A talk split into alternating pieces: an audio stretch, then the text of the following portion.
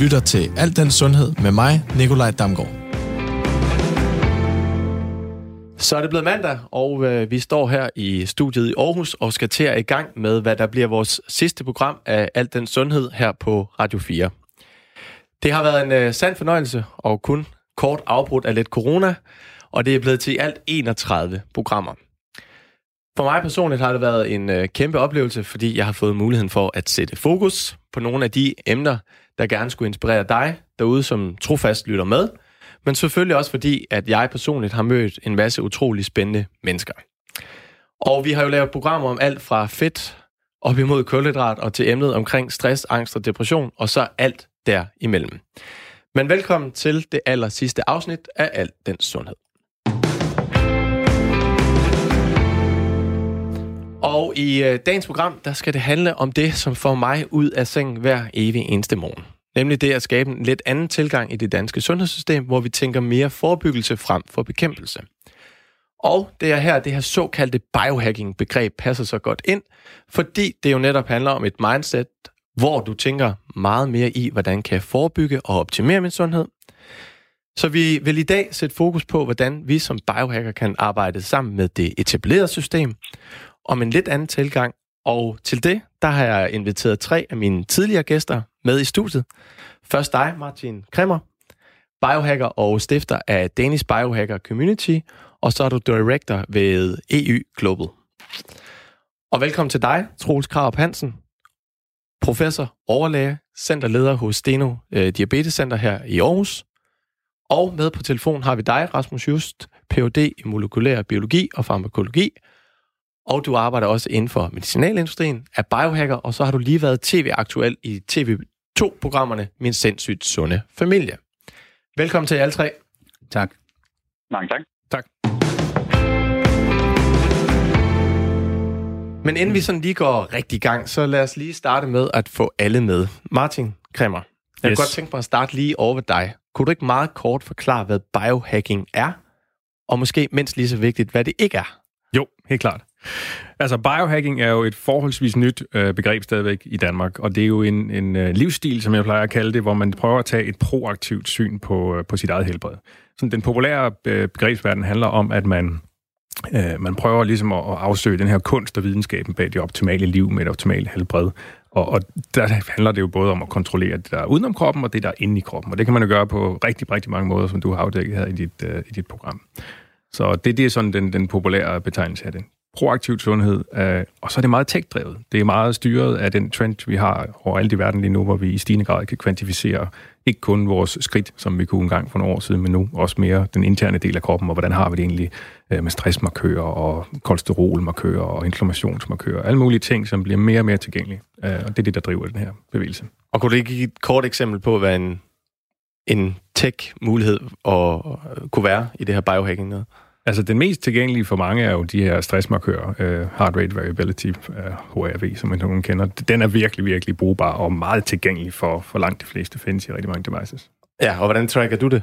Jamen lige nu har jeg sådan en, en strap på mit armbånd, uh, et armbånd, der hedder en Whoop strap, uh, som er sådan meget uh, sportsorienteret, hvor man dagligt uh, kobler sine data med sine vaner. Og det er jo også en stor del af det med biohacking. Det er ligesom at forsøge at forstå sin livsstil gennem de vaner, gode og dårlige, som man jo har.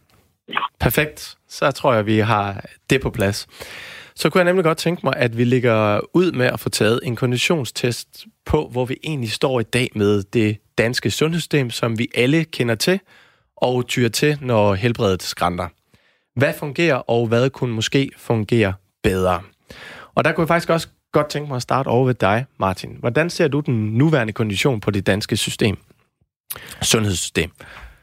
Det er jo et godt spørgsmål, og jeg vil sige, at den, øh, det danske system har været forholdsvis under pres, og, og, og der er jo kommet nogle, øh, nogle situationer frem i lyset kvæg, øh, hvad skal du sige, corona og, og så videre, hvor, hvor jeg tror rigtig mange er begyndt at vågne op og tænke over, at dels at det har de måske nogle muligheder for selv at holde sig sunde, øh, som man nok ikke har tænkt over tidligere, og måske relevansen af det har også ligesom været lidt sat på spidsen nu, ikke?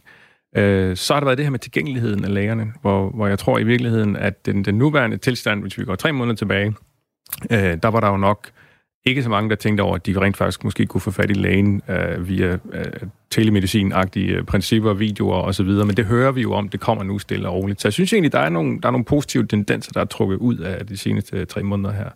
Men sådan den mere generelle set hen over det sidste år, så, så hører jeg jo rigtig mange stadigvæk, desværre, som vi også talte om i vores sidste program, øh, Troels og jeg her, at, at der er jo rigtig mange, der ringer forgæves til lægen og ikke rigtig får de, de råd, de burde have uh, i forhold til den proaktive vinkel på sundhed. Det er stadigvæk lidt den her symptombehandling, der kører. Og, og der vil jeg sige, siden jeg har inde sidst, der er der faktisk været en ret stor interesse omkring vores biohacker-netværk i Danmark, ikke mindst for læger, som, som ligesom rejser højere fladet og siger, jamen prøv en gang, vi vil faktisk gerne de her proaktive tiltag, men det er lidt systemet og de rammer, de kasser, vi skal arbejde inden for, der i virkeligheden er en stor udfordring.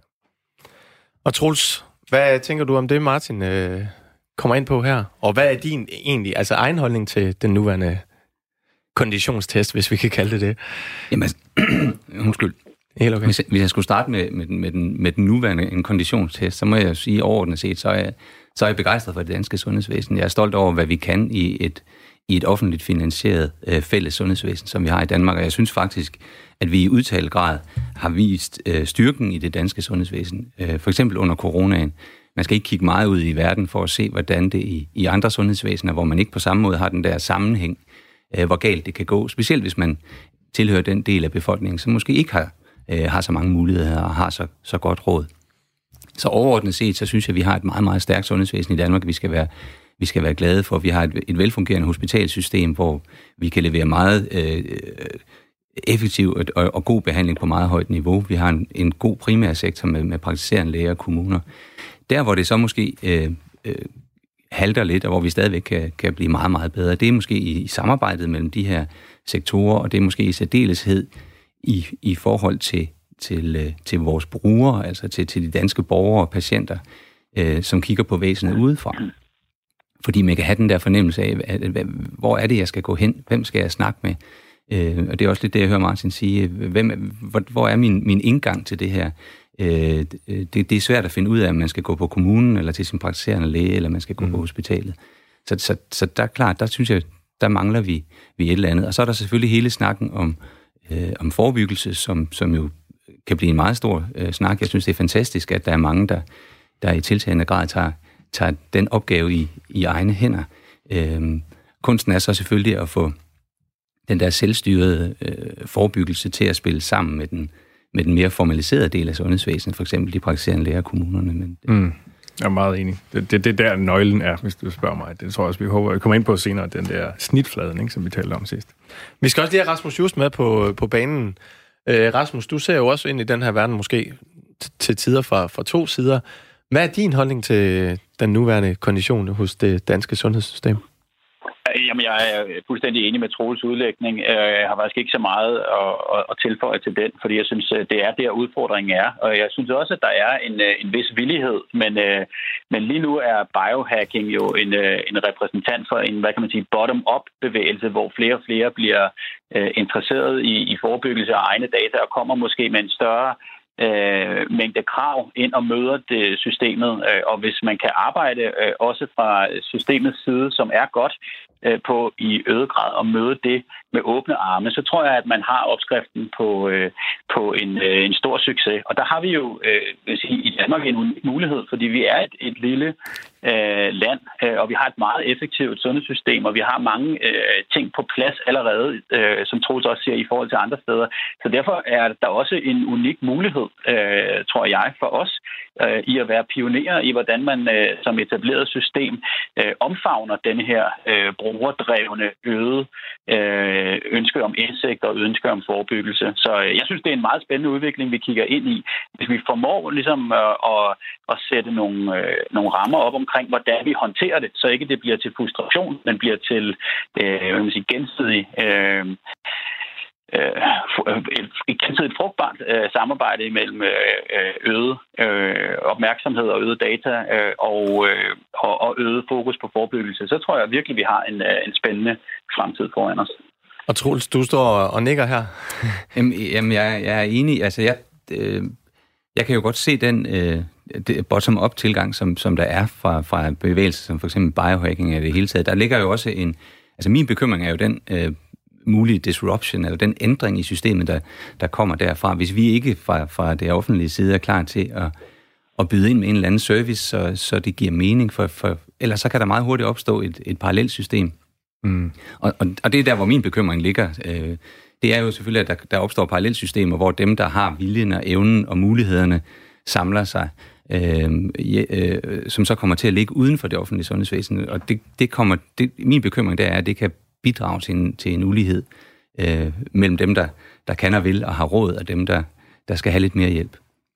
Martin, hvor du står også og nikker her. Hvor ser du nogle udfordringer i, i det her samarbejde? Hvorfor er det ikke et samarbejde, der allerede er oppe og, og køre?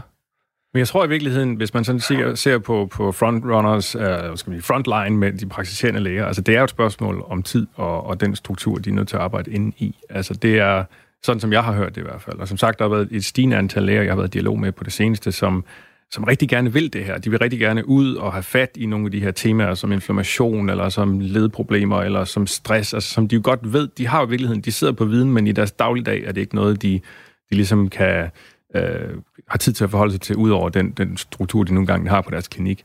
Så, så noget af det, vi tænker på at, at prøve ligesom at, også for, som du siger, Troel, ligesom, hvordan undgår vi det her? Det bliver sådan en, en, et skyggesystem, hvor, hvor vi bare sidder os, der har tid og råd og kapacitet mentalt og på andre fronter, og, og optimerer alle mulige ting noget af det, vi kigger på, det er, hvordan kan vi lave sådan nogle små øh, form for community health events, hvor vi for eksempel tager specialister eller læger øh, og sætter dem sammen med, med, en, med en brugergruppe. Og det findes jo også i et etableret systemer i dag, forskellige patientforeninger. Men vi vil rigtig gerne gå ind og hjælpe med at facilitere og, og uddanne lyder måske lidt arrogant, men sådan i hvert fald gør oplyse lægerne om, hvad det egentlig er, vi kigger på for instrumenter og redskaber, øh, som måske kan hjælpe med, lad os sige, inflammation for eksempel. Hvordan kan vi, hvordan kan vi sænke det over en bred kant med ikke kun medicin, men med forskellige livsstilsinterventioner. Øh, og så lave de her events, hvor det nærmest bliver sådan en form for, jeg ikke kalde det AA-møde, men, men en eller anden form for setup, hvor, hvor man samler øh, en, en række patienter, så de også får noget netværk omkring det, og det kan jo være hvem som helst, og det skal være noget, der selvfølgelig er øh, gratis, eller i hvert fald meget tilgængeligt for alle, sådan så man på en hånd både uddanner og, og hvad skal du sige, øh, oplyser øh, patienterne, men på, på samme tid også ligesom øh, giver lægerne et spilrum til at kigge ind i, hvad, hvad er det egentlig, der sker uden for deres egen praksis. Øh, og jeg tror, sandheden er jo, mange af dem gør det jo i virkeligheden i dag i meget små, en meget lille kontekst, og det er fint, men mange har jo også bare, de har ikke tid, de har simpelthen ikke kapacitet, og det er det måske, man, man skal prøve at kigge lidt på. Og der taler du i hvert fald ind i, i noget, vi har belyst øh, i et tidligere program, også her, hvor vi sådan ligesom sammenlignede en dansk læges arbejde i forhold til, hvordan en funktionmedicin øh, læge arbejder. Og det blev det helt sådan skærende kontrast, at den helt store forskel var, at jeg tror, en dansk læge har gennemsnitligt 12 minutter til at se sin patient, hvor en funktionel øh, læge typisk bruger mellem to til tre timer ja. på, på første session. Er det her en af udfordringerne, Troels? Det er det jo, men, men, men den udfordring, man står med, når man arbejder i et, i et uh, fælles finansieret offentligt sundhedsvæsen, som vi gør, det er, man jo, at man jo hele tiden er ansvarlig for at prioritere hvor får vi mest for pengene? Altså, hvor er det, vi skal lægge vores indsatser? Og der mm. har vi jo haft en tendens til i hvert fald, at altså, der vil vi jo meget gerne lægge det der, hvor der er meget klar, øh, det vi kalder videnskabelig evidens, eller meget stor sikkerhed for, at, at, at vores indsatser virker. Øhm, øh, og det gør vi jo over for, for de meget syge mennesker, over for de kroniske patienter. Mm. For, øh, når vi bevæger os over i forebyggelsesdelen, så bliver det lidt øh, sværere. Og når man sidder i en, i, i en hverdag som, som praktiserende læge eller på et hospital, hvor, som jeg sidder, hvor vi hele tiden skal benhårdt skal prioritere med, hvem, hvem, kan, hvem har vi råd til at give den her behandling, hvem har vi ikke råd til at give den, ja. så kan man nogle gange opleve, at, at, at det kan være svært at rumme øh, den her forebyggelsesdel, fordi når jeg kigger på, på, på folk som jer, og folk i biohacker community og så videre, så ser jeg jo folk, der, der udad til ser, ser sunde og raske ud, og som jo nærmest øh, doper sig selv ved at være super sunde. Og så kan man godt sige, okay, men det er ikke lige der, vi skal bruge vores ressourcer. Vi har en lang række øh, mere øh, kronisk syge patienter og folk med, med, med, med, med pågående sygdomme, vi er nødt til at prioritere først. Men er vi generelt for dårlige til at omfavne det nye i det system, vi ligesom har, har i dag? Jamen, det, det er svært. Øh, og, og jeg arbejder i hvert fald for, at vi skal vi er nødt til at være åbne over for at kunne gøre det. Fordi øh, ellers så, så, så, så risikerer vi at bane vejen for den udvikling, vi snakkede om før, nemlig at, mm. at der opstår parallelsystemer. Jeg tror, at, at, at omvendt, hvis vi kan blive bedre til at, at, at få den her snitflade til at fungere, så kan vi øh, som samlet sundhedsvæsen øh, kan man spare, spare noget, eller simpelthen få en gevinst, fordi vi, vi, vi får fremmet sundheden. Øh, og det kan jo rigtig godt betale sig på den lange bane. Det, det er altid bare lidt svært, det der med, når man skal investere i noget, som først giver gevinst. Ja. Øh, øh, uden for den næste valgperiode, med så må sige. ja. Rasmus, har du noget til, hvor... Ja. Ja, den vil jeg godt lige kommentere på, fordi det er rigtigt. Altså, der bliver jo lidt den her valgperiode øh, budget øh, tankegang til det, og jeg forstår det fuldstændig, og, og øh, der er jo ingen, der er uenige i, at prioriteringen den er rigtig. Den er, hvad den skal være. Man skal prioritere kronisk syge, og man skal prioritere øh, høj evidens. Men jeg synes, vi har jo altid haft et fokus også på, øh, på kommunikation øh, i Danmark. Altså i hvert fald på at forsøge at inspirere til øh, motion som, som en forebyggende faktor for hjertekarsygdom. Øh, vi har forsøgt at informere øh, om, omkring overvægt og sukkersyge. Vi har nogle andre store folkesygdomme inden for Alzheimer's, øh, demens, øh, og på knogleskørhed, som vi ved, og, og begynder at kigge på måske tidligere opsporingsplaner for etc. Men der er et stort knowing-doing gap derude, øh, og jeg tror egentlig ikke, altså øh, snakken skal nok ikke blive øh, et spørgsmål om at, at nedprioritere det, vi allerede gør. Den skal, den skal mere blive om, hvordan gør vi smartest muligt, og med måske med en biohacker-terminologi, med et relativt lille input, får et stort output, også på systemniveau her, øh, ved at kunne fagne øh, og håndtere det eksisterende knowing-doing gap bedre, så vi, så vi øh, tager imod den her øh, måske på en fokuseret måde øh, de områder, hvor vi ved, at det data, folk kommer med, eller den indsigt, de skaber omkring sig selv, øh, hvordan vi håndterer det, og, og hvordan vi supporterer det, øh, i stedet for at kigge ind i et, øh, i et behandlings-forebyggelses øh, setup. Og, og der er jo nogle helt klare områder, man kunne sætte ind på øh, og forsøgsmæssigt se, om, om det virker. Et, et, eller der har været meget op i vælten nu her overvægt, ikke? Øh, sukker, så jeg tror, det hedder 51 procent af, af danskere er overvægtige nu. Og det er jo ikke, fordi vi ikke godt ved, øh, hvad der skal til for at spise sundt. Og det er jo ikke, fordi vi ikke kan finde øh, et motionscenter, eller ved, at vi skal gå 10.000 skridt. Men der er stadigvæk noget, der fejler øh, i kommunikationen, eller i hvert fald i, hvordan kommunikation translateres ind til aktion, og dermed resultater. Og det kunne jo være et godt sted, hvor man sådan, altså med, med relativt lille input øh, kunne måske fokusere mere på øh, at individualisere den feedback, folk får med egne data. Jeg ved ikke, hvordan man skulle gøre det, men jeg kunne godt tænke mig, at man sådan, øh, måske valgte sig et område, i stedet for at drukne, øh, og det bliver øh, øh, svært at, at få hul på den, at man så havde et eller andet indsatsområde, man kunne sætte ind på, øh, hvor de fleste øh, ville kunne se, at det gav mening øh, at gøre noget anderledes, end man har gjort tidligere. Og det skal vi nemlig snakke om i, øh, i næste runde.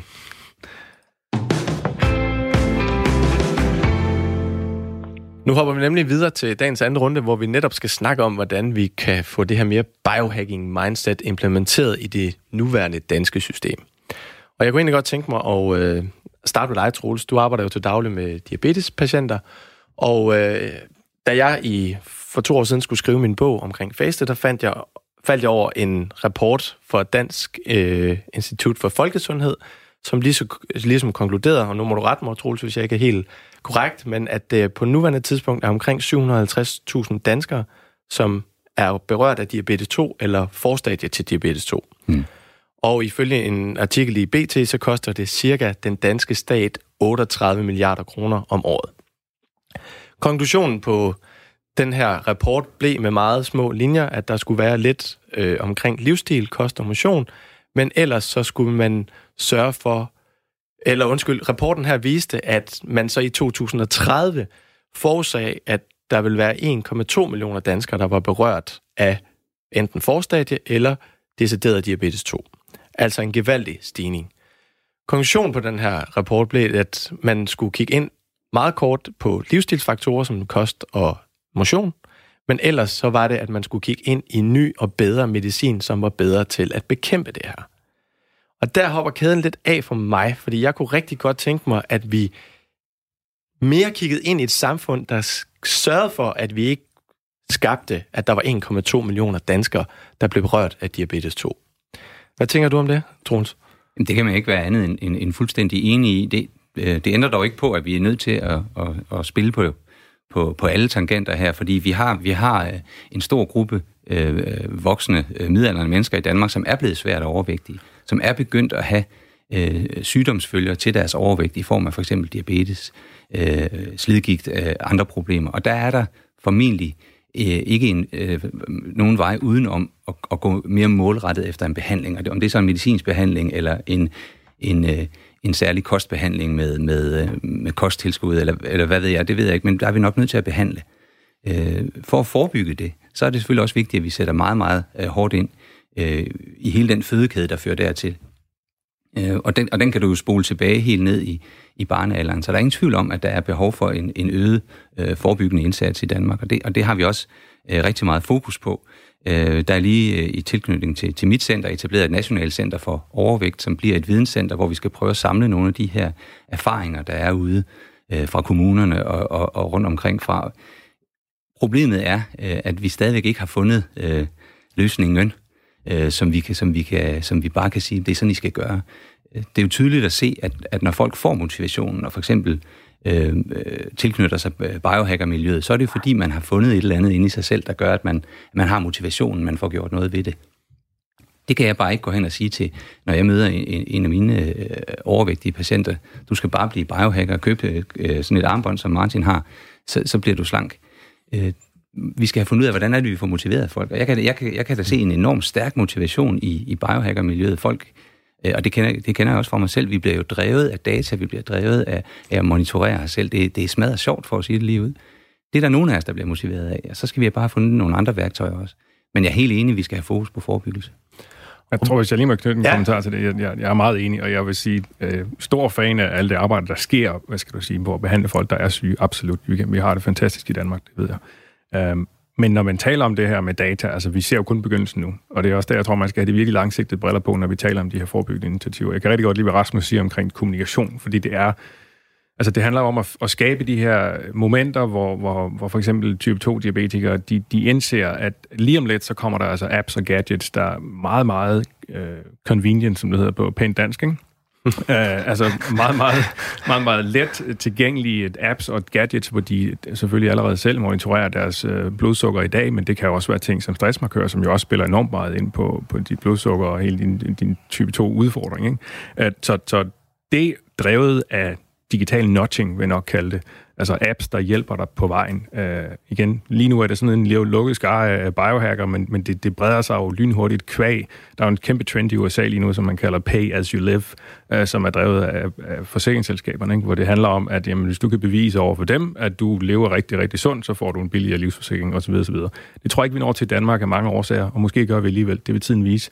Men princippet i det er jo egentlig, at der skabes, altså der er en hel industri omkring det her pay as you live, og det skaber de her mange nye apps og gadgets og målepunkter, som vi måske kan tage til Danmark og sige, lad os bruge dem som en form for, for proaktiv uh, digital nudging til, at du, du lever et sundere liv. Så, så du når du står nede i supermarkedet og kigger på dine ting, jamen, så bliver det nemmere for dig at finde ud af, at det her godt eller skidt for mig, fordi rigtig mange mennesker, de ved det bare ikke.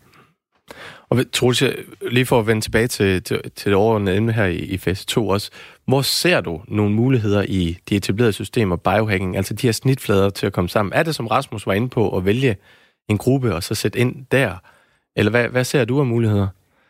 Jamen altså, øh, man skal jo ikke se problemer, men, men vi har nok et problem i, i selve snitfladedelen. Vi mangler, vi mangler nogle systemer, der kan gøre det nemt for os at at, at dele de her data, øh, altså dele vores egne øh, sundhedsdata, vores egne, øh, altså alle de, de data, vi selv øh, efterhånden tracker på vores, øh, på vores mobiltelefoner, hvor vi har det.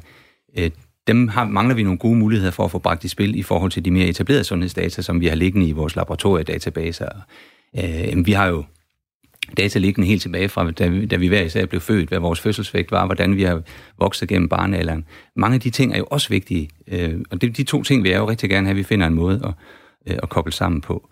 Øh, det er klart, at vi skal, vi, skal have, vi skal have fundet en god case, øh, og, og når jeg snakker, eller når jeg kigger på, på de patienter, vi har, der har type 1-diabetes, det vil sige, det er patienter, der skal have deres insulin udefra, de er jo, de er jo super professionelle biohacker, mm-hmm. fordi de måler blodsukker hele tiden, de har måske en insulinpumpe, der styrer, hvor meget insulin de får, og der kan vi jo også se, at teknologien ændrer sig med raketfart i øjeblikket, så, så ens aktivitetsdata, hvad man spiser, ens humør, øh, og alle de her faktorer begynder at, at, at blive puttet på os i de her algoritmer, der gør det nemmere Øh, men, men altså, hvordan vi lige får, får, åbnet, får åbnet den her magiske port mellem øh, vores hjemmedata og vores sundhedsdata, det, den arbejder vi altså stadig på. Rasmus, har du nogle gode input til, til det? Ja, jeg har heller ikke løsningen på det, men jeg er enig i, øh, øh, i ambitionen om, at, øh, at det er jo det, vi skal fremad mod. Og det tror jeg, øh, hvis jeg skal sådan øh, reflektere lidt på, hvad kan vi, og hvad er vi gode til i Danmark der? Vi har jo altså verdensklasse sundhedsvidenskabelig forskning. Vi har verdensklasse tech-forskning, øh, blandt andet ud af, af DTU og andre gode øh, læreanstalter. Vi har nogle virkelig dygtige øh, unge øh, ingeniører og videnskabsfolk, øh, som er super motiveret for at være en del af løsningen her. Øh, og der kan jeg jo se, i forhold til mange andre hotspots i verden, der er vi øh, kendt øh, også ude øh, på, omkring på kloden øh, for netop øh, den her høje sundhedsvidenskabelige og naturvidenskabelige øh, forskning. Så i det omfang, at vi kan, vi kan benytte os af øh, videnscenteret, som du siger nu, der bliver etableret, og tænke måske, øh, uden at jeg ved præcis, hvad der ligger i ambitionsniveauet der i dag, så er jeg jo stor tilhænger af den slags øh, og etablere videnscenter for at søge at løse problemer. Så, så måske er det visionen der, øh, vi skal ind og arbejde med, altså at, at tænke kreativt og allerede øh, forme øh, i snitfladerne nu. Måske være åbne omkring, hvem kunne man arbejde sammen med, hvem kunne man, hvem kunne man bruge nogle af Innovationsfondens midler til at, øh, at bridge alt det videnscenteret etablerer øh, ud i at kunne skalere det igennem nogle af de nye øh, digitale løsninger. Altså, så det kunne være ekstremt spændende, for jeg tror, man vil begynde at tænke uden for siloer og begynde at, øh, at blande nogle ting, hvor vi allerede er stærke i delområderne i Danmark. Og hvis man fra det etablerede system kunne omfavne det, så tror jeg at pludselig, at tingene sker af sig selv, uden at man behøver at sidde og tænke det hele hele vejen igennem i sådan mere klassiske øh, projekter. Men man kan godt plante nogle frø, øh, og så øh, sørge for at vande dem ordentligt, og, og så få nogle ting til at ske ved at, ved at krydspollinere imellem de her forskellige strukturer, hvor vi allerede er stærke. Og Martin, du markerer Ja, altså jeg er meget enig, Rasmus, og, og jeg tror virkelig, virkeligheden, vi skal se det her som innovation, og vi skal ikke nødvendigvis øh, følge den gængse politiske tilgang til at lave de her tiltag, fordi det kan det godt tage rigtig lang tid. Jeg vil lige adressere det, du sagde øh, før, Troels, faktisk byde op til dans med en mulig løsning i det her scenarie her, fordi Functional Medicine, vi nævnte det lidt tidligere, handler jo om det her med, med hvad skal du sige, afkode øh, ens historik og prøve at forholde sig til, hvad kan det have medført i skal sige, nutiden i forhold til helbredsmæssige udfordringer. Jeg har haft en del af bekendte og familiemedlemmer, hvor vi har kørt de her functional medicine skemaer igennem, og det er jo altså, det tager jo flere timer at udfylde, men, men 80% af arbejdet handler i virkeligheden om at kigge på dine gamle journaler og huske tilbage, hvad var det egentlig, jeg lavede dengang, og hvad var det, jeg havde udfordringer, når jeg, hov, jeg fik fjernet blindtarmen der i 82, og alle de der ting. Ikke? Altså, at, at det kan man jo så nemt som ingen ting med Troelses adgang til data, gå ind og systematisere, og med nogle smarte hjerner i virkeligheden tage en meget hurtig, bred analyse af at sige, hvad, lad os få udfyldt 80% af det her schema, fordi så allerede der, altså det, det gør vi jo ikke en DCV i dag. Du, du hver gang du skifter læge, så er det svært nok i sig selv at flytte din journal med. Ikke? Nu har jeg flyttet en del gange i mit liv, og det, ja, de ved intet om mig. Ikke? Så Troels er fuldstændig ret. Der ligger en guldgruppe af data, som hvis vi kunne hjælpe sig om at, at få den ud og prøver ligesom at give nogle tilbud til folk om at, at, at samle det et sted med nogle andre øjne end din læges, så møder du lige pludselig op til det etablerede øh, sundhedsvæsen med en helt anden øh, indsigt, uanfægtet om du er en biohacker, der samler dit data selv, eller du i virkeligheden bare gør brug af det data, der findes om dig. Vil du tage imod den dans, Troels? Jamen fuldstændig. At der, der er ingen tvivl om, at, at vi har øh, traditionelt ikke været enormt gode til proaktivt at bringe de her enorme datamængder, vi i virkeligheden har på os selv og hinanden i det offentlige sundhedsvæsen i spil. Det er nogen, der er blevet brugt sådan punktvis, når en øh, læge har kigget ned og set, hvordan var det egentlig der? Nå ja, der fik du fjernet din blindtarm, og nå ja. ja. Så jeg kan godt se en pointe i at gøre det. Øh, jeg kan også godt lide din, din tankegang om at kunne, kunne bruge det til en form for digital nudging, som du sagde. Altså kan vi hjælpe kan vi hjælpe folk øh, til at, at træffe de rigtige valg. Øh, jeg synes, den, øh, den forsikringsprægede øh, tilgang fra USA, den, den giver mig virkelig myrekryb, men mm. øh, og, og så har vi jo hele den der problemstilling, at når vi bevæger os herover, jamen så, så kommer der altså også noget med, med vores privatliv og vores bekymring omkring data. Jeg synes, øh, øh, hele snakken for eksempel her under coronaen og den nye app, der hedder Smittestop, som vi alle sammen skal bruge, fordi der skal vi dele hinandens data til at til at hjælpe hinanden med at forebygge coronaens øh, udbredelse i Danmark. Jeg har downloadet den, fordi øh, jeg er tryg ved det, men, men, men der hører vi jo mange danskere, der siger, ah, tør jeg nu også det, fordi hvad, hvad, hvem har de her data? Og, øh, og så får vi jo lige pludselig et, et system, der ikke fungerer, så, så den vinkel er vi i hvert fald også nødt til at have med. Mm. Men er hele det her byråkrati, som vi har i det danske system, i virkeligheden den største udfordring, Troels? Det, det er ekstremt svært at, at, at være øh, innovativ øh, i, et, i et rammestyret system, som et offentligt sundhedsvæsen er. Fordi vi har ikke den der the sky is the limit tilgang, som man kan have i et startup firma, hvor det bare gælder om at, at, at komme med idéerne, fordi hvis man kommer med de rigtige idéer, så lykkes det. det. Det er svært, når man hele tiden skal agere inden for en låst ramme. Så, så jeg tror, hvis vi skal, hvis vi skal fremme sådan noget her, det, og det er jo så heldigvis noget af det, som, som nogle af de muligheder, som det center, jeg selv øh, leder har, at, at det er, at vi, vi får nogle nogle rammer og nogle muligheder, hvor vi kan begynde at lege med det her. Sådan lidt uden for det for, for, for driftsdelen. Men nu, nu, nu sætter vi noget energi og nogle kræfter og nogle, og nogle folk i gang med at prøve at kigge på det her. Øhm, det kan også godt være, at løsningen i virkeligheden skal komme, øh, disruption skal komme udefra fra, fra små startup-firmaer, som kommer med nogle løsninger, som bare er så gode, så vi, vi er nødt til at tage dem. Der er min bekymring så selvfølgelig bare, at vi, at vi, ikke, at vi ikke bliver smeltet sammen, men at det, det kører separat. Du står og nikker, Martin. Er, er du øh, enig i de her udfordringer, eller Jamen, er du frustreret over, at systemet er, som det er nu?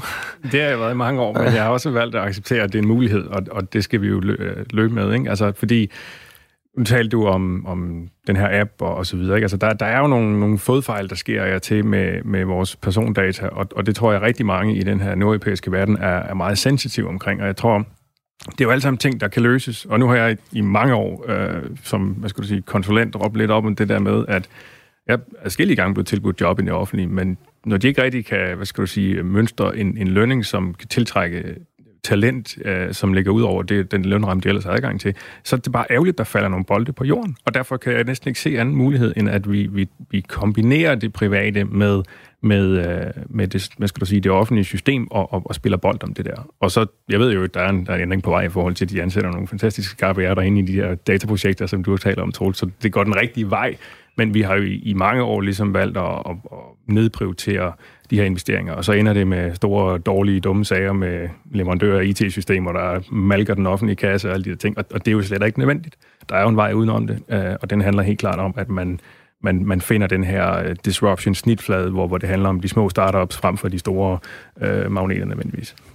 Rasmus, tænker du, at det overhovedet er realistisk, at vi i vores levealder, nu har jeg, ved at du har en personlig ambition om at blive ret gammel, men at vi får en sammensmeltning af de her offentlige og personlige tal, Ja, det mener jeg absolut er realistisk. Jeg tror, øh, at jeg tror også, det kommer til at gå meget hurtigere, når først, at øh, der kommer hul på det. Jeg synes, øh, at den udvikling, der er inden for øh, teknologi og digital health, øh, og det store drive, der er, øh, både øh, fra øh, systemet omkring at reducere øh, sundhedsbudgetterne til at kunne håndtere den her øh, øgede øh, population, og at vi lever længere, øh, som vi alle sammen skal være en del af. Jamen, jeg tror, øh, løsningerne ligger der inde i, og jeg tror også, at, øh, at de nok skal komme. Jeg kan ikke give et bud på, hvor lang tid det tager, men i vores levetid, absolut.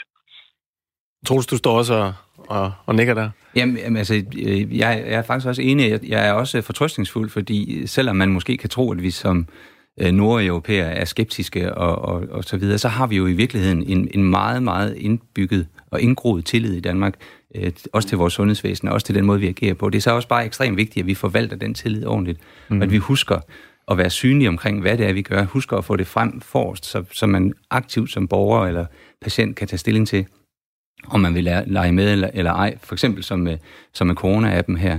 Øh, men hvis vi gør det, og, og så siger åbent, at nu bringer vi de her data i spil, så kan vi tilbyde noget, noget, noget helt andet og noget endnu bedre. Så tror jeg folk, godt, folk vil være med. Vi skal, vi skal bare ikke pakke det der tilsavn øh, ind i vat og gemme det et eller andet sted. Det skal up front, øh, så, så man som borger ved, hvad man siger ja til. Og nu tror jeg jo, at øh, vi som biohacker er ret begejstrede for din tilgang til det, men oplever du sådan en generelt, at der er en opblødning indenfra jeg, jeg, jeg, jeg, tror ikke, der, jeg tror egentlig ikke, der er nogen, der er ikke nogen systematisk modvilje. Jeg tror mest, det er, det er en, øh, det føles som en stor opgave, det her. Altså, det, det er svært at finde de rigtige løsninger. Øh, og det er særdeles svært at finde øh, de rigtige løsninger for folk, der arbejder dybt ind i systemet i en hverdag, der er præget af, af travlhed og, og syge mennesker. Så, så, er det, så er det svært lige at have hovedet mm. helt deroppe, hvor vi skal her.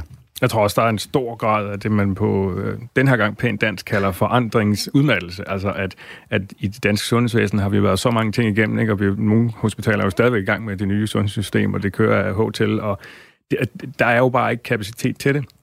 Og det er derfor, jeg er stor fortaler af, nogle gange skal man virkelig tænke ud af boksen, fordi det skal i sig selv skabe ny energi, at du har noget, noget young drive, hvis man kan kalde det det, der, der ligesom kommer ind og, og, og skaber noget håb, fordi der er nok rigtig mange, der tænker, ja, ja, den har vi prøvet før, det virker heller ikke, og en gang til, og om og, og så videre. Ikke? Så det er det, jeg mener med, at jeg tror, at tiden er absolut moden til, at man også på regeringsplan kigger lidt på, hvordan kan vi kigge lidt ud over de her sædvanlige rammeaftaler, der altid ender med, at det bliver for dyrt, og der kommer dårlige historier i pressen, og, og prøve at facilitere et andet økosystem omkring vores sundhedsdata.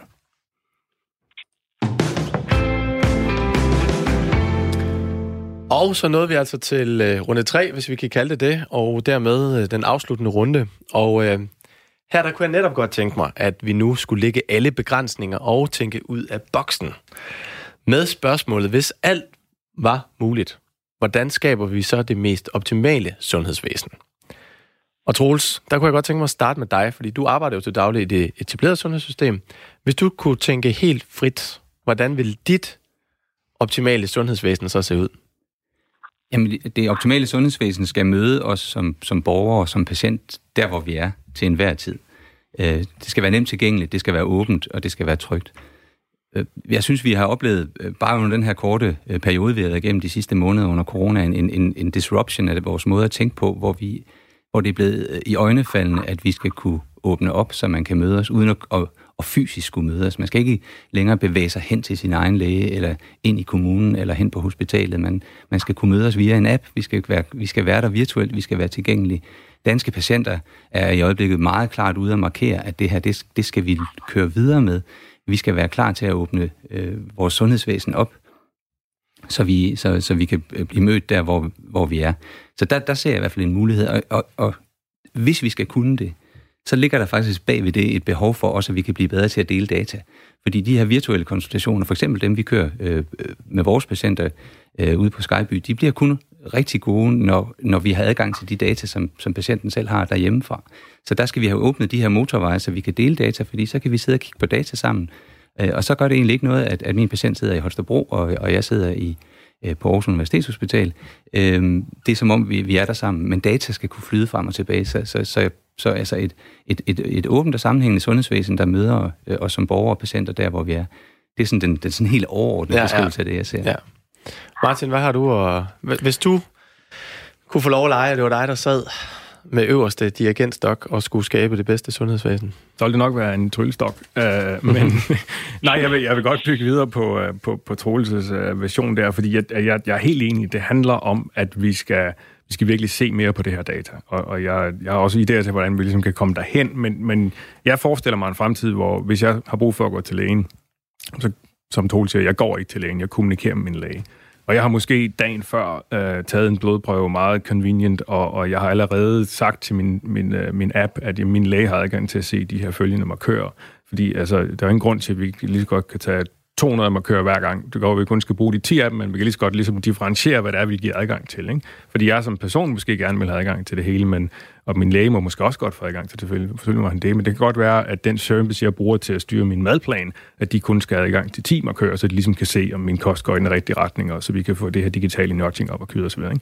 Så jeg, jeg tror, at det handler meget om, øh, og du siger, de her, de her motorveje at få dem op, det handler om at, at skabe en ny infrastruktur, hvor vores helbred er digitaliseret på et helt andet plan, end det er i dag, øh, og, og hvor man som bruger selv kan differentiere, hvad deler man med hvem, og dermed ligesom styre de her ting. Og det, det ligger selvfølgelig en del over ude i fremtiden, men jeg er helt overbevist om, at, at det kommer, og, og det, øh, det, bliver, det bliver super spændende. Og så vil jeg sige en sidste ting, at vi er nødt til at have brugeren i, i centrum her, og hvad vi kalder dem patienten eller så videre, og man hører jo tit, at vi er patientfokuseret og så videre. Det er ikke for at skyde ned på, på det begreb, men jeg mener i virkeligheden bare, der, der har været nok design thinking øh, sessions med det offentlige og vores data. Jeg tror, det er tid til virkelig at, at kigge lidt på, hvad kan vi skabe løsninger, lave nogle hackathons, hvor man bringer de klogeste mennesker til Rasmus pointe før, men tage nogle DTU-folk, tage nogle udviklere, tage nogle nørder, og, og, og, og give dem noget data at lege med, og så se, hvor meget man kan nå på 48 timer. Det er den måde, man skaber idéer på i den, i den store verden i dag, og hvis man endelig skal bringe de store spillere ind øh, i, i det her marked, øh, som, som jo kan hjælpe med at løfte nogle af konsulentopgaverne, jamen så er det jo, det er jo en mega oplagt mulighed at bringe alle de enheder sammen, så vi ligesom sammen disrupter det offentlige, frem for at det bare kommer ind fra højre, fordi forsikringsverdenen lige pludselig har set en god idé. Ikke? Og så Rasmus, så er det blevet øh, din tur til at, at lege sandkassen. Hvis ja. det var dig, der sad i, uh, i hvad hedder det, med dirigentstokken, hvordan vil dit optimale mm. sundhedsvæsen se ud? Jamen, jeg tror, jeg vil, øh, jeg vil våge pelten lidt og så sige, øh, hvis jeg skal bygge oven på det, Trus øh, og Martin sagde, som er helt rigtigt, øh, hvordan bryder vi ud af de barriere, der er i dag? Øh, og hvis man sådan på klassisk øh, forretningsmodel innovation skal tænke over, hvad er det, vi er gode til, og hvad er det, vi kan, og hvad er det så, vi ikke så godt kan. Jamen altså, vi kan ikke løse alt det her som et sundhedssystem selv, øh, fordi øh, at der er nogle af de barriere omkring prioriteringer og fokus og budgetter. Men det vi kan, øh, det er, at vi kan gå forrest i at finde ud af, hvordan øh, åbner vi op. Øh, om det så er hackathons, eller som Martin siger, eller om det er nogle andre ting, det ved jeg ikke. Men det er meget analogt til mange virksomheder jo igennem de senere år har været drevet ud af en model, hvor man tidligere har kørt innovation indenfra og i lukkede systemer øh, til at være meget mere eksternt drevne og være meget mere øh, flydende øh, i strukturerne. Det tror jeg også godt, vi kan som system, og jeg tror netop ved at omfavne det, og ved at søge det, og ved at supportere det, så kan man lægge sig i spids, også på global plan, for hvordan sådan noget kan gøres. For der er ikke så mange andre, der har et sundhedssystem som vores, der vil kunne det. Øh, og jeg tror, man skal, man skal ikke være så bange for, øh, hvad risiciene er ved det, fordi øh, hvis vi tilbage til det, vi snakker om før, øh, har en erkendelse af, at det kommer til at ske, og der er en masse kræfter, der arbejder øh, i det digitale og teknologiske space, så er det bedre at lægge sig ind i det, og sørge for, at integriteten er høj, og sørge for, at man, øh, man får den her øh, høje kvalitet, som man gerne vil have i systemet, øh, mere end at det er øh, bare lade det være sådan et cowboyland, hvor, øh, hvor, det, hvor det foregår øh, udenom, og man forsøger at holde det, øh, det det stangen.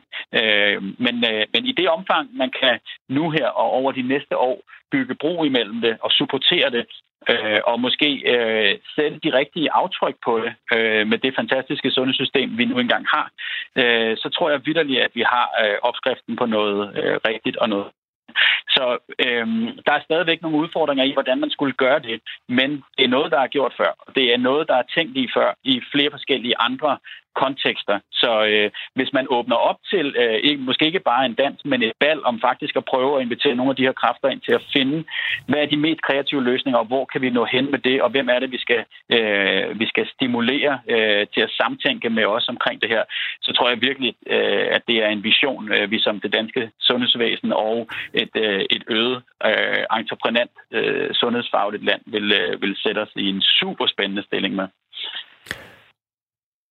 Det er, jeg, jeg kunne godt øh, tænke mig, at I tre i øh, uh, to år til Mette Frederiksen har præsenteret. Øh, jeg skal lige sådan rent lavpraktisk, fordi både du, Troels, og dig, Martin, I snakker om det her med deling af data. Og jeg ved jo, at du tager jo til læge, Martin, på en lidt anden læge, eller på en anden måde, end det at tage op til lægen. Hvordan deler du dine data, sådan helt lavpraktisk, med dem, der skal kigge ind i dem? Jamen altså, man kan sige, jeg har jo, som vi også talte om i sidste udsendelse omkring det her, jeg har jo en læge i USA, jeg deler alle mine data med, og det, og det står troligt så smiler det her, det har vi jo grinet lidt af, at, at det er jo lidt paradoxalt, at jeg så for eksempel ikke har, har downloadet den her smitte-app i ikke? Men der er vi tilbage ved den der den der lidt uh, rebel i mig, der synes, jamen det, det er ikke i orden, når der kommer sådan nogle upser fra det offentlige, hvor de glemmer at fortælle mig, at de også rent faktisk brugte min DNA-data til nogle ting, når jeg var oppe og lave en øh, uh, covid-19-test. Og den der slags upser. Og det er derfor, jeg sådan lidt holder igen med det der, fordi jeg tænker, det, det er tid til, at vi lige råber op og siger, uh, folk er villige til at dele der, hvor det giver mening. Og det giver selvfølgelig mening at dele når det handler om dansk folkesundhed og hjælpe dem, der er svage i samfundet, den er jeg helt med på. Det kan også være enig med at downloade den der app efter at tabe dig, Troels. Det må vi se. men, men jeg vil sige, at min måde at gå til læge på, er jo i virkeligheden det, vi beskriver lidt her, at man, jeg, jeg, jeg går ikke til lægen. Jeg kommunikerer med min læge, og, og det er en databaseret kommunikation. Uh, og, men problemet er jo, det kan vi, der er vi langt fra i Danmark i dag. Uh, det kræver i hvert fald en del workshops. Men det er sikker på, at vi nok skal nå derhen en dag. Og Troels, du markerer også, fordi, og jeg kunne også godt lige tænke mig, hvordan deler altså dine patienter eller ude på Diabetescenter, hvordan deler de deres data med, med dine medarbejdere i dag? Jamen, altså, vi har faktisk nogle systemer, som, som gør det muligt. De systemer er så i øjeblikket udfordret af, at, at de leverandører, vi har af de tekniske løsninger, de meget gerne vil have deres egne digitale økosystemer, som de kan bruge ude i verden, og de skal helst ikke kunne spille sammen. Så, så jeg har, mine medarbejdere, de sidder måske og skal lave sådan noget dobbelt øh, log-on på fire-fem forskellige systemer i løbet af dagen, af og på og af og på. Øh, jeg er meget inspireret af det, af det, du siger, Martin, den måde, du bruger din læge på, det, det udfordrer mig, og det, det, det er sådan lidt en brændende platform, som, som vi jo selvfølgelig, som jeg også har, har, har brugt nogle steder, fordi du repræsenterer jo ligesom nogle frontløbere, som vi, som vi skal holde fast i så er jeg også glad, når jeg hører det, det Rasmus han siger, fordi han siger, at der er ikke så mange andre sundhedsvæsener, der kan det, som vi kan i Danmark. For der er ingen tvivl om, at det, som, som Rasmus efterspørger, det foregår jo i stor stil. Altså, vi skal, ikke, vi skal ikke glemme, at Google og Apple og alle de andre, de, er, mm. de, de har samlet de klogeste hjerner, og de, de laver hackathons øh, ja. på et niveau, hvor vi slet ikke kan være med. Men det gør de ud fra nogle forskellige forretningsmodeller, meget individualiseret. Jeg, jeg vil rigtig gerne have, at vi fastholder det, som du så heldigvis også signalerer her, Martin, at, at data i Danmark er der noget, vi deler. Altså det danske sundhedsvæsen er stærkt, fordi vi har de data, vi har. Og når man har nogle data selv, hvis man, hvis man vil dele dem med andre, øh, så kommer det andre til, til, til gavn også. Det, som kan, kan hjælpe en selv, kan faktisk hjælpe andre. Øh, fordi jo, jo mere vi ved om, hvordan øh, man forebygger, hvordan man, øh, man optimerer sin måde at leve på osv., jo mere vi kan få de data ind, jamen, jo, jo flere andre mennesker kan vi hjælpe. Så vi skal, vi skal have den der udvikling, men vi skal hele tiden have en respekt for det der helt særlige, vi, vi, vi kan i, i Skandinavien øh, på sundhedsområdet også. Øh, og det er det, jeg håber, jeg kan hjælpe med at, knytte de to ting sammen. Og når vi snakker data, bare lige for at slå det fast, så er det jo svar på blodprøver, afføringsprøver og alt det her, som du sagde, Troels, vores fødselshistorik øh, og alle de her ting. Så det er alt den slags data, vi gerne vil dele. Men kunne en løsning, altså kunne, kunne du tænke, at øh, måske invitere sådan nogen som Martin og Rasmus med ind i det her videnscenter og få deres besøg på, hvordan man kunne... Jamen, jeg, jeg, synes, at det, jeg, jeg synes, det er nødvendigt, at vi, at vi finder et forum, hvor vi kan hvor vi måske kan lege den her zone, øh, og, og, og prøve, og jeg synes, at det kunne være meget inspirerende at prøve at lave en workshop eller et eller andet, hvor vi, hvor, hvor jeg tager nogle af de mest øh, konservative fra min side med, og, og til at møde nogle af de vildeste fra, fra biohacker-siden, og så se, hvordan, øh, hvordan sådan en klasse det foregår. Øh, fordi jeg tror, at øh, jamen jeg tror i bund og grund, vi skal have flyttet begge lejre lidt ind, i, ind imod midten, men, men så kan jeg i hvert fald også se, at der ligger nogle muligheder der. Mm. Og Rasmus, du, øh, du markerer? Ja, det er fuldstændig rigtigt. Øh, jeg tror, at øh, når man skal når man skal skabe øh, en ny opmærksomhed, så er det jo øh, typisk, og det, det blev jeg jo også en eksponent for i programmet der, ikke? altså så bliver det fremstillet meget ekstremt, og som om vi er meget øh, teknologidrevne, og det kan sådan en lille smule øh, fremmedgørende for mange. Øh, og det er jo ikke det, der er, der er intentionen. Tværtimod, øh, det, er, det er meget fremstillet i sådan en øh, klippeproces, og nu er det godt at komme ud med nogle af de ting, som måske heldigvis har inspireret nogen, men det er jo slet ikke sådan, det foregår. Altså, der er jo rigtig meget, øh, som, øh, som vil kunne bygge bro øh, og kunne øh, skabe værdi øh, i, i at sætte folk sammen, øh, som, øh, som har henholdsvis en, en meget konservativ eller en meget innovativ tilgang. Øh, og så er det et sted øh, i kompromisernes land, der midt imellem, at man finder, øh, hvad der helt praktisk kan lade sig gøre, øh, og øh, samtidig arbejder med en, øh, en ambitiøs vision for, hvor vi skal hen. Og jeg tror, øh, hvis vi skal runde af med et eller andet, så er det jo, hvordan får vi formuleret, hvad visionen er øh, for sundhedssystemet? Hvor, hvor, hvor vil vi gerne være hen om 10 år? Fordi en, øh, ja, du må gerne runde af kort, fordi vi er ved at være... en, sådan, sådan en stærk vision er jo det, der kommer til at drive også de beslutninger, øh, som skal til for at udfylde den. Slut. Tak, Rasmus. Og Troels, hvad vil du øh, afslutningsvis også øh, lige knytte en kommentar til? Meget kort. Jamen ikke andet, ikke andet end jeg er fortrøstningsfuld. Jeg, jeg kan ikke se, at, at det her ikke skal kunne lade sig gøre. Jeg, jeg tror ikke, vi kommer udenom, at, at øh, alt det, vi har snakket om i dag, bliver en helt central del af sundhedsvæsenet om, om 10 år. Og Martin? Jeg vil plante et lille frø, der hedder, at vi skal gå fra patientfokuseret til borgerfokuseret. Fordi rigtig mange af de løsninger, vi har i dag, de fokuserer på, at folk er syge. Og at det her, det handler om proaktivitet, og derfor så skal vi fokusere på alle dem, der ikke er syge, lige så meget som dem, der er syge. Og sige, hvad er det, I har brug for? Og det kan man sagtens gøre i en workshop-setting. Jeg vil gerne hjælpe til. Helt gratis. og det er i hvert fald også mit håb, fordi når både WHO og kraftens bekæmpelse ude at sige, at 80% af livsstilssygdomme, de kan forebygges, så synes jeg, at vi skal kigge mere ind i det. Og øh, til dig, Troels, så vil jeg lade en åben invitation stå for både Martin, Rasmus og, og jeg. Tak.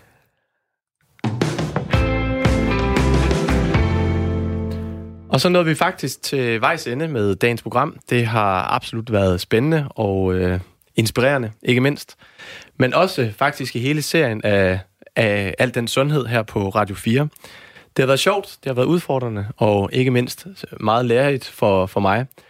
Og øh, jeg håber, at jeg på den ene eller den anden måde ser dig, kære lytter, ude i det danske land, enten til et foredrag, og Martin og jeg har også gang i et Biohacker Online-kursus. Og husk, at øh, du stadig kan lytte til vores flere end 30 afsnit af alt den sundhed, og du kan hente dem de steder, hvor du plejer at hente din podcast. Tusind tak for denne gang, og tusind tak til Radio 4, og ikke mindst min redaktør Rasmus Dalgaard for at give mig den her mulighed.